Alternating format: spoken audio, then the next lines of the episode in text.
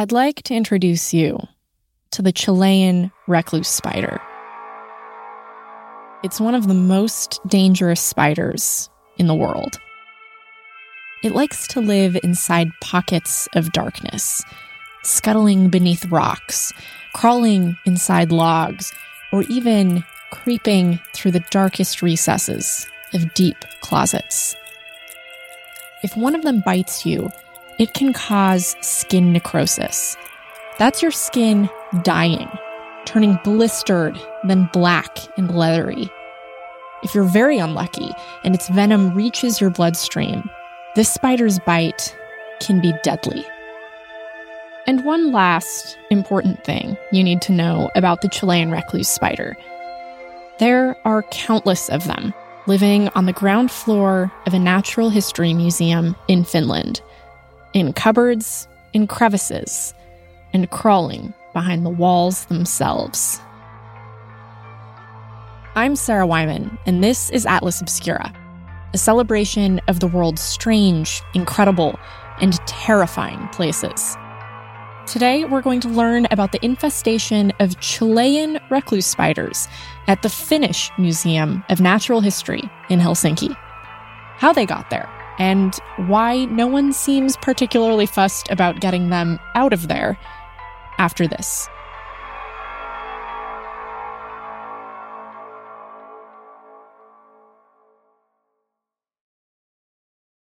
When was the last time I took a road trip? How many national parks could I hit in two weeks? What about hotels? Wait, hey, Erica, how much am I spending on travel? When your questions about life turn into questions about money, there's Erica, the virtual financial assistant to help you spend, save, and plan smarter. Only from Bank of America. What would you like the power to do? Erica is only available in the English language. You must download the latest version of the mobile banking app, only available on select mobile devices. Your chat may be recorded and monitored for quality assurance. Message and data rates and additional terms may apply. Bank of America N A, member F D I C. If you're looking for a place where the wide open skies and the towering mountains inspire you to find an untapped part of yourself, you might want to take a trip to Wyoming. It's a place where bold, curious spirits forge their own way on all types of adventures. There is no shortage of iconic, expansive landscapes out there. You can discover breathtaking hikes, stunning state parks, authentic Western culture, and other historic sites, along with the tales of famous outlaws like Butch Cassidy and pioneers like Buffalo Bill Cody. The truth lies west. Discover yours at travel wyoming dot com.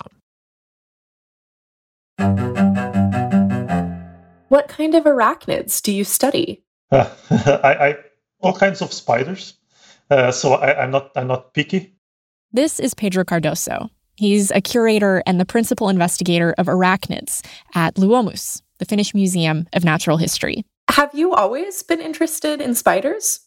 Not always. I was already on my third or fourth year of my licentiate degree, and uh, I was still not sure what, what to do with my life. Pedro grew up in Portugal, and it was during his studies that he says he found out there were, get this, zero spider experts in the country of Portugal. He says there hadn't been a single one for fifty years. I said, Pedro, to be fair, we're talking about a pretty specific area of study here. Uh, yeah, but there are way more species of spiders than there are of birds, but and, and yet... people studying birds are like one hundred times more than people studying spiders. And did you like spiders at the time? Have you ever been afraid of them? No, no, not not not, not afraid, no. But uh, I always have the, a preference for groups that people might consider to be dangerous. So I, at the time I was a bit torn apart between spiders, snakes, bats, so all this kind of stuff that uh, these these groups that people don't really like or find find dangerous. The Halloween animals, yeah. yeah, yeah. That's a, in fact that's a very nice season when that's when we have all, all the cool animals. we have we have all uh, all, all the, the cookies and everything with with spider and bat shapes and so on. In his work, Pedro specializes in biogeography and conservation biology. So basically, figuring out where the spider species are, how they're doing, and how to keep them on the up and up. You would think coming to work in a museum with its very own spider infestation would be a dream come true. And how did you feel when you learned that you were sharing the building with Chilean recluse spiders?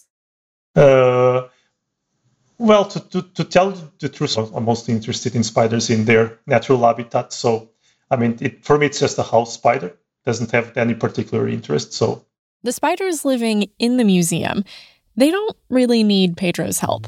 They're doing just fine on their own. Let me back up a little bit to nineteen sixty-three. That's when curators at the museum noticed the first spiders. And at first, it was no big deal. They'd come across one or two of them a year. But in nineteen seventy, the situation escalated. Chilean recluse spiders, it turns out, are pretty prolific. Females lay up to fifteen egg sacs in their lifetimes, and those egg sacs can contain as many as one hundred fifty eggs each. So, uh, you do the math there. The staff started opening cupboards and drawers on the ground floor, and there were spiders on spiders on spiders. They removed some of them, but more kept coming back. They were crawling up from spaces under and behind the cupboards. Back in the nineteen seventies, the museum's researchers were able to identify the spiders fairly quickly. But what was not as obvious was how the original Chilean recluses ended up hitching a ride all the way to Finland. There are a few different theories, but the most popular one suggests they might have come from wood chips used to transport some cargo from South America to the museum. Do you know whether early on, I mean, at any point in the nineteen hundreds, whether a serious effort was made to exterminate the population? Or does it seem like they just kind of realized there were spiders and were like, well, it is what it is?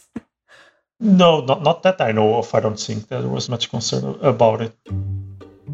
Pedro says over the years, there have been a couple instances where the staff has tried to remove just a few spiders to control the population growth. But even that hasn't seemed to put much of a dent in the population. And the building was completely renovated. I think it was about twenty years ago. At, at the time, uh, everything was basically stripped down.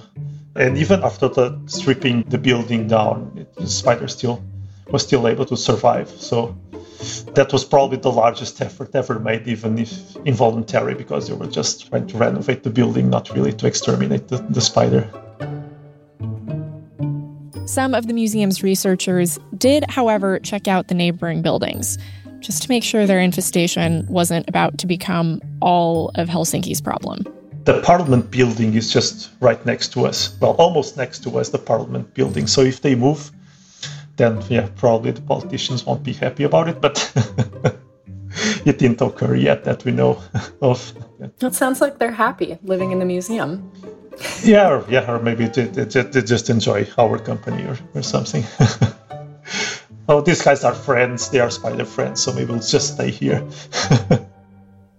As for Pedro, it is clear I am not the first person to show up in his inbox with a list of questions with a slightly panicked undertone about the Chilean recluse spiders. In the decades since word got out about the spider infestation at Luomus, many Many reporters have called to ask the museum about its poisonous mascots. And while he is a great sport about answering those questions, Pedro is also clearly not himself terrified or even particularly impressed by the thousands of venomous spiders he's sharing office space with. He says the fears are kind of overblown. Yes, yes, the Chilean recluse spider is the most dangerous spider of its genus. That is true. But she's also misunderstood. The spider, she's, she's, she's quite shy, so she won't be just moving around, maybe during the night, because they prefer to move around during the night when there is less chance of being seen by predators. Pedro does not even flinch when he tells me they can grow up to two inches in size. This is apparently not that impressive. So they can get pretty big then. Yeah, they're quite they're quite big for a, for a spider, yeah. They are all brown, uh, so nothing, nothing special there. In all the time they've been at the museum, Pedro tells me these house spiders have, as far as anyone knows, only bitten one person. And he was totally fine. We're not wor- worried at all. If it bites uh, someone, it might create a small scar that takes a while to heal. you have to be really unlucky for that to happen. You have to basically put your, the spider in your hand and squeeze it so that she's forced to defend herself. It sounds like, for the most part, you and your colleagues are, you know, a little indifferent to the spiders. You forget they're there. You're, you know, just doing your job, and the spiders are there doing their jobs. Um, if somebody came in and suggested that they would all be exterminated tomorrow, do you think people would be upset? Yeah, maybe. Uh, maybe not the curators, because we we are mostly in the, the second and third floors. Uh, and we don't have the spider here, but the technicians, the exhibition technicians, which are on the ground floor and they live with them, I think they are yeah, they sort of consider it to be a pet already, so maybe they'll be upset. And what do you think it is about the spiders or about the museum um, that makes it so that the technicians feel so attached to them?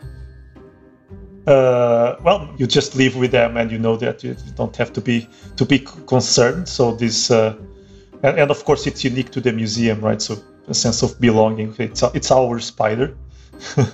it's not it's not just a, I, I don't know a, a mosquito or, or a fly that nobody really cares anymore. I mean, it's always in the news and so on, and it's only ours. So maybe this creates some kind of attachment. But while the Finnish Museum of Natural History may be full of Chilean recluse spiders, outside the museum, Pedro tells me the world is filled with tens of thousands, much more interesting species. These are the ones he wishes I'd called him to talk about, the ones that really get him going. Oh, uh, well, there, there, there are many, many examples. Recently, there was a big this sort of viral videos on the peacock spiders and their abdomen. It has a, a special shape and colors, let, let's say, so they really behave like peacocks. They they dance in front of the females and they, they show off. There's an, another uh, recent study suggesting that some spiders uh, might dream, or at least they have eye movements which look like our rapid eye movements. They might sleep and dream about their day-to-day life, let's say. Also, quite recently, we, we have found that they are able to use the electricity or the differences in electricity charges between the ground and, and the air to fly. So we are making all these discoveries all the time. I'm sold. I'm on Team Spider now. Okay, good. I did my job. Huge thanks to Pedro Cardoso for taking the time to talk to me for this story. Pedro, I hope that you are enjoying some spooky spider cookies this season. Thanks also to my friend Sarah McPherson for knowing me well enough to immediately text me a link to a story about these spiders.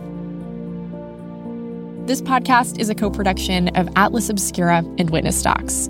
This episode was edited by Tracy Samuelson. Our production team includes Dylan Therese, Doug Baldinger, Camille Stanley, Willis Ryder Arnold, Manolo Morales, Baudelaire Seuss, Gianna Palmer, John Delore, Casey Holford. This episode was sound designed by Chris Naka and mixed by Luce Fleming. Recording in a dark closet where there are almost definitely some spiders. I'm Sarah Wyman. Happy Halloween!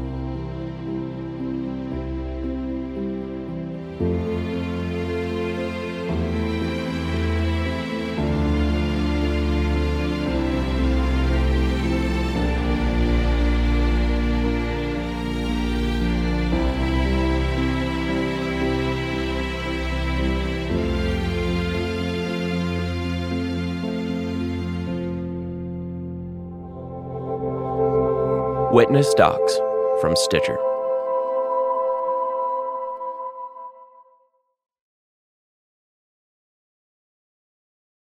The world isn't wide enough for those with an insatiable desire for discovery.